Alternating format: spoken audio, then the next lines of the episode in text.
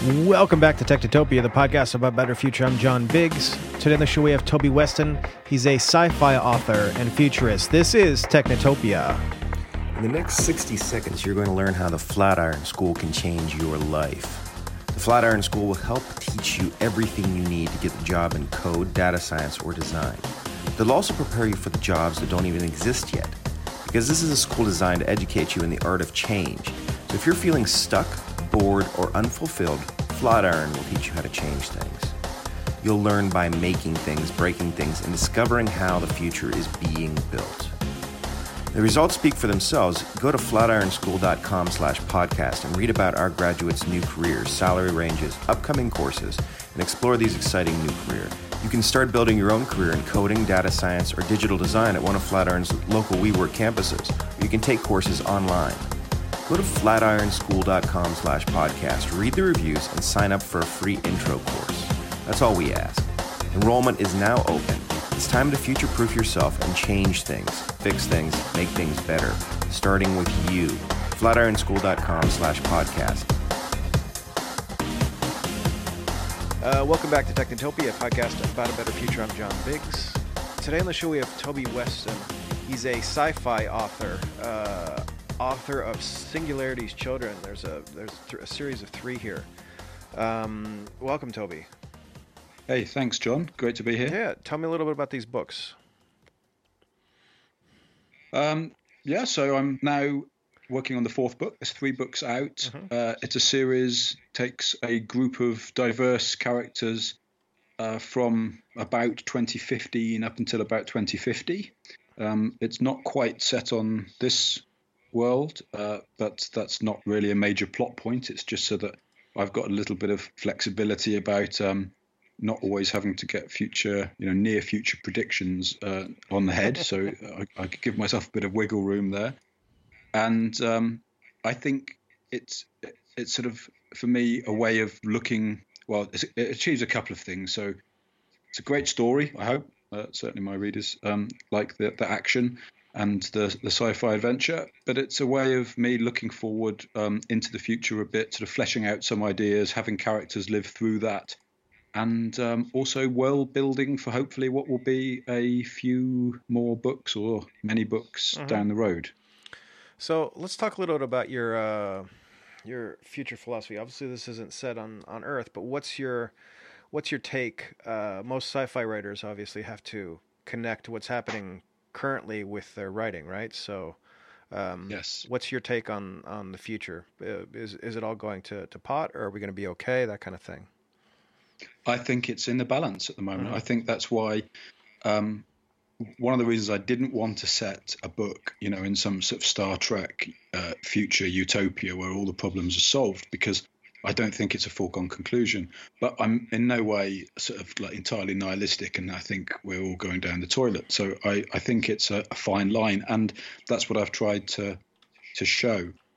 Um, so so for me, the big question is I suppose the major premise we've always had, we've always needed freedom Mm-hmm. in order for the intellectuals and the artists to generate the long-term value that society needs. You know, so like scientists probably don't work well um, with people standing behind them with whips. Uh, although you know there were a lot of scientists after the Second World War that that had ma- managed to withstand that for a short amount of time, but I guess that their their sort of talent really flowered once they got to the US and um, were given enough room for their creativity to flower. And as we move into an age where we've got AI that can increasingly do the jobs of intellectuals, um, what then become the sort of the barriers to complete, you know, sort of fascist um, dystopia where, where everybody is controlled. And at the same time, the technology for control is coming up. And, um, you know, you've got this they no longer need the intellectuals potentially because we've got the AI and we've got the AI to babysit everybody to make sure that they are living in something much more um, strangling than anything Orwell wrote about. Uh, so that's really that's how bad it could go. You know, we we might never get out from underneath the blanket of repression, but at the same time, uh, we've got these amazing technologies which you know are becoming indistinguishable from magic, as Arthur C. Clarke said. Mm-hmm. Yeah, that's an interesting point. So, as we move forward into, I guess, the next decade, a lot of the things that we do, from who we fall in love with to who we talk to to what we eat, are going to start being mediated by these robots. Is that is that a fascist dystopia, or is that just? Uh, I mean, if you want to argue that, uh, you could argue that the, the, the, Old Testament was essentially a, a, a, methodology to design to make sure that you did that you did you didn't kill your neighbor or eat bad food, mm-hmm. essentially. Mm-hmm. So these these guidelines have been with us for for centuries. Yeah. Does does that sort of thing? Does that sort of technological um, interjection? Um, is that bad? Well, I think we've always needed systems to, uh, you know, we're, we're more efficient when we're all agreeing with about some basic facts and uh, some basic sort of principles of society. Otherwise, there's just too much backwards and forwards about what's taboo and what's not. So there's a certain, you know, I do agree that it's good to have a framework. Um, and probably all of these things started off with the best intentions in mind. But when people exploit them for their own gain, it just becomes like another another territory. You know, I say this some in some points in the book. It's like another just another country to be colonized. The, the, the ideas, and um, so of course the Old Testament there's good stuff and bad stuff that's happened because of it. But I think it's I think it's more than that because we're getting to the point now where the ideology, instead of it being written in a book, and potentially interpreted by priests, but later by people reading it directly. At the the you know the corporations will be able to embody their principles in AIs. That you know, if we imagine augmented reality, where you're spending a lot of time talking to, you know, me and you would be talking now face to face, and we might not know we were not talking uh, in the flesh, you know, not in the flesh. Uh-huh. So half of the, th- may- maybe 90% of the interactions you have will be with things that look like people but are really um, puppets of a corporate agenda or of an agenda. And I think that's we're so compelled by people that uh, I don't think we've got the intellectual immune system to to cope with that. And and so how will society deal with that? And I think we're seeing the start of it now. So uh, I think it's a phase change from what we've had before, really. Hmm. Interesting is the so as a as a fiction author what's the there's obviously upside to in fiction especially to be dystopian but are you are you generally optimistic about this or is there going to be or is it or or is there a uh, or is there an impetus to be dystopian through everything? No no. I mean I, I, the start is fairly dystopian because it starts after the next crash, mm-hmm. you know, which when I started writing this in about 2007, um, it, it could have been that crash, you know, but then everything got better. And, and so maybe it's going to be the next crash. But one day there'll be a pretty big crash and it'll be, you know, it'll, it'll feel like it's the end again, as it often does. Mm-hmm. Um, so it does. Uh, and this crash in the book is, is pretty big and it's not the complete breakdown of civilization, but it's you know it's there's no food on the shelves for a few weeks, and there's a certain amount of breakdown. So it does start in quite a a dystopian place. If you if you just come to it cold, you might think that it's it's going to get worse and worse. But of course, systems rebound. I think it's really important that we're optimistic, and and there's just such amount of crazy technology and and you know it enables people to have such powerful ideas, which can be for the greater good. It's just that the framework at the moment seems not to support that. And so, yeah, I want to show some alternative ways of of sort of making progress, really. And so there are, you know, there are there are baddies and goodies, and and uh, I don't want to give away the ending. okay, so for so your your your background is also you're also a uh, I guess a futurist for for corporations what what is needed to make sure that systems rebound, um, that that systems are robust? can can we build in that sort of uh, feature set, or does it just have to happen by luck, or human systems just do that? Um, I mean the the big systems up until now have always rebounded, and I think it's mostly, to be honest, this is fairly cynical, but I think people are best at solving problems when they're actually confronted directly with the problem. And when problems are sort of theoretical and academic and more than, you know, ridiculously more than like two weeks out, mm-hmm. or let's say six months out, um, people just don't really think about them. But we've got seven billion people on the planet now, and a lot of us are very smart. And when there's a problem staring you in the face, you tend to just solve it. So I think that's got a lot of the resiliency is due to that actually at the end of the day i think it's really difficult to build in resiliency because some smart alec will come along and identify that slack that resiliency as um, potential optimization mm-hmm. and uh, and maybe base their um, promotion on cutting that slack out and then of course you get a few years of benefit but you've you've you've removed one of the you know the, the I don't know, the floodplain of a river or something that can stop the, the big flood from destroying the city, and you don't know it until the flood comes. Uh-huh. Okay. Yeah, a bit pessimistic, but um, no, I, I think ultimately optimistic because we've got this capacity to to solve problems when confronted with them. But it is difficult to think more than a few years out, which is why sci-fi is important because you can make some of this stuff real, at least to the characters in the book. Why is so let's go a little bit more deeply into that. Why why should be we be reading sci-fi? It's and not just like i don't know business news because i mean for all intents and purposes they're they're almost uh they're almost um indivisible yeah, because you're because you go through you go through your facebook feed and you see some kind of robot that can i don't know fix a roof in 45 minutes and then uh, two years ago, maybe somebody added that character to their book, and it was and it was pie in the sky back then, and it's yeah, and it's moving yeah, so quickly. Totally. Um, I mean, it's a really good question, and I find myself reading less. I mean, I love books and I love sci-fi above all else, really. Um, but you know, not including certain humans, obviously, which who I love very much. Mm-hmm. but um, but I find myself reading less and I or reading less long form stuff. And I am just getting you know there's there's this fire hose. And I remember like my first job uh, you know let's say 1996 or so and I was working in in um, in the in tech in, in in the computer industry. And on my lunch breaks I would search you know the tiny little internet that there was then. I mean, obviously it was enough to preoccupy me for a few lunch breaks in a row, but it really felt like eventually you'd read it. You know, you'd read the internet, and then you were trying to follow trends. And like, I was interested back then in sort of single stage to orbit rockets, and updates might come once every eighteen months, uh-huh. and you know it was just there was just virtually nothing happening.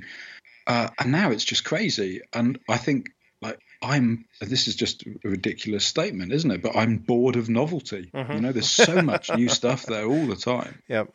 And uh, and what do you do with it? And so it's very difficult with sci-fi.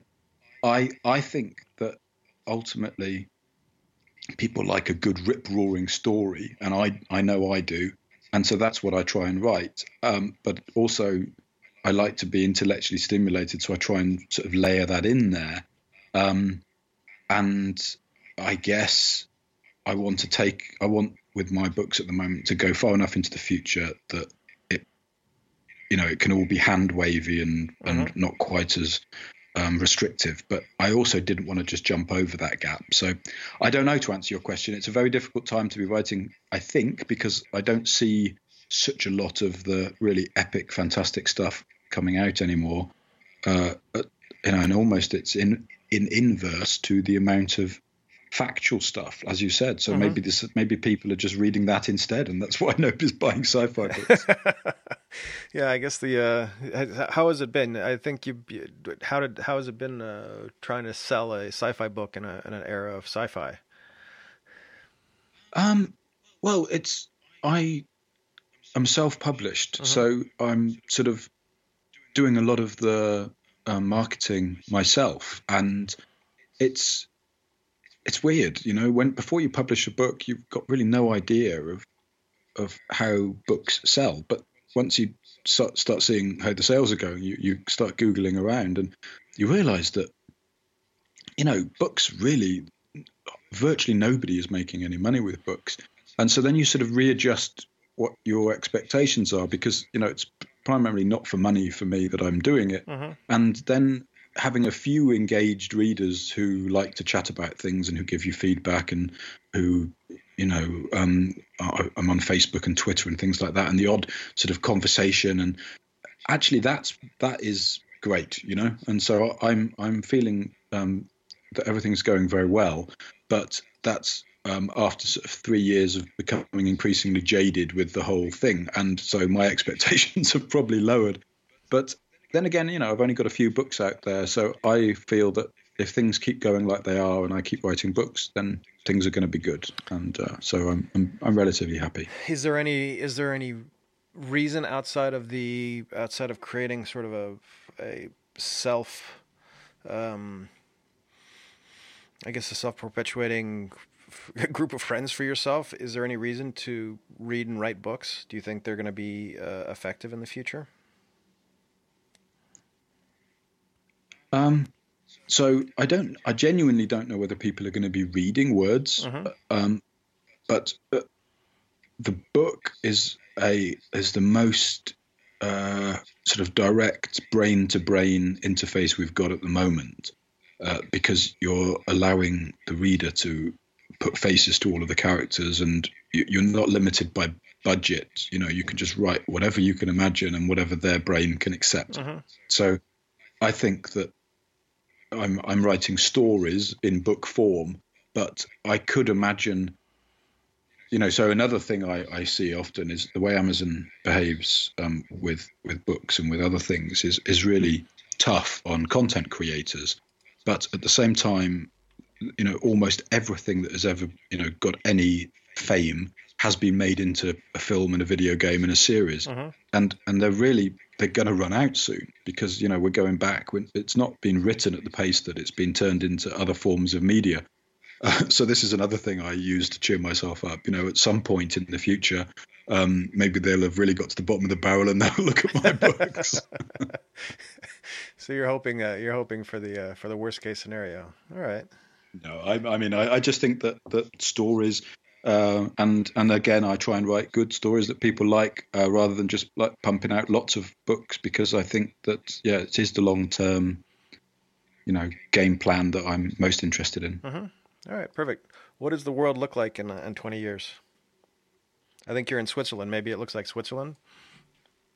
honestly, sometimes when I'm walking, uh, you know, in the city or in the countryside here, uh, and you just see like a lake on, on both sides of it, there's some nice, very clean, pleasant towns, and then it peaks up to a mountain, and it goes down again. You've got a town and a lake, and then a town and then a mountain. It just feels like the interior of some sort of space habitat. You know, like this is this is as good as it gets. You know, so um, I hope the world looks like Switzerland in 20 years' time. I mean, if you're asking about the the world we live in, I think it's probably in 20 years' time going to be not significantly better. Um, I maybe we'll have turned a corner and it will start to get better, but we've got such a lot of inertia making it worse at the moment.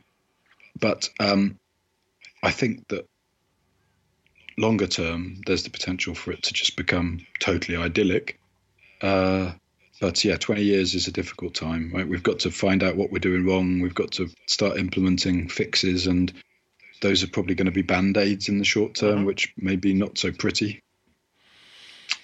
Yes. All right. Well, this. Ask me about 50 years. All right, fi- fi- fifty years. It's gonna be uh It's gonna be. It's gonna look like uh, like Switzerland. We're gonna be inside a tube, just sailing around with mountains and and uh, Exactly. and and. And some of us actually will be in tubes, float, floating around the earth. All right, Toby Weston. So it's uh, tobyweston.net where your books are. Folks can get grab That's right. Singularity's Children. Uh, there's three books out, and you've got a next one. When's the next one coming out? Um, I'm aiming for next year. All right. Uh, but but uh, yeah, maybe maybe it slips a bit, and I have to release a novella to fill the gap. So let's see how that goes. All right, Toby, thanks for joining us on Technotopia. This has been pretty cool. that was great. Thanks very much, John. Thanks. Yeah. Speak to you soon.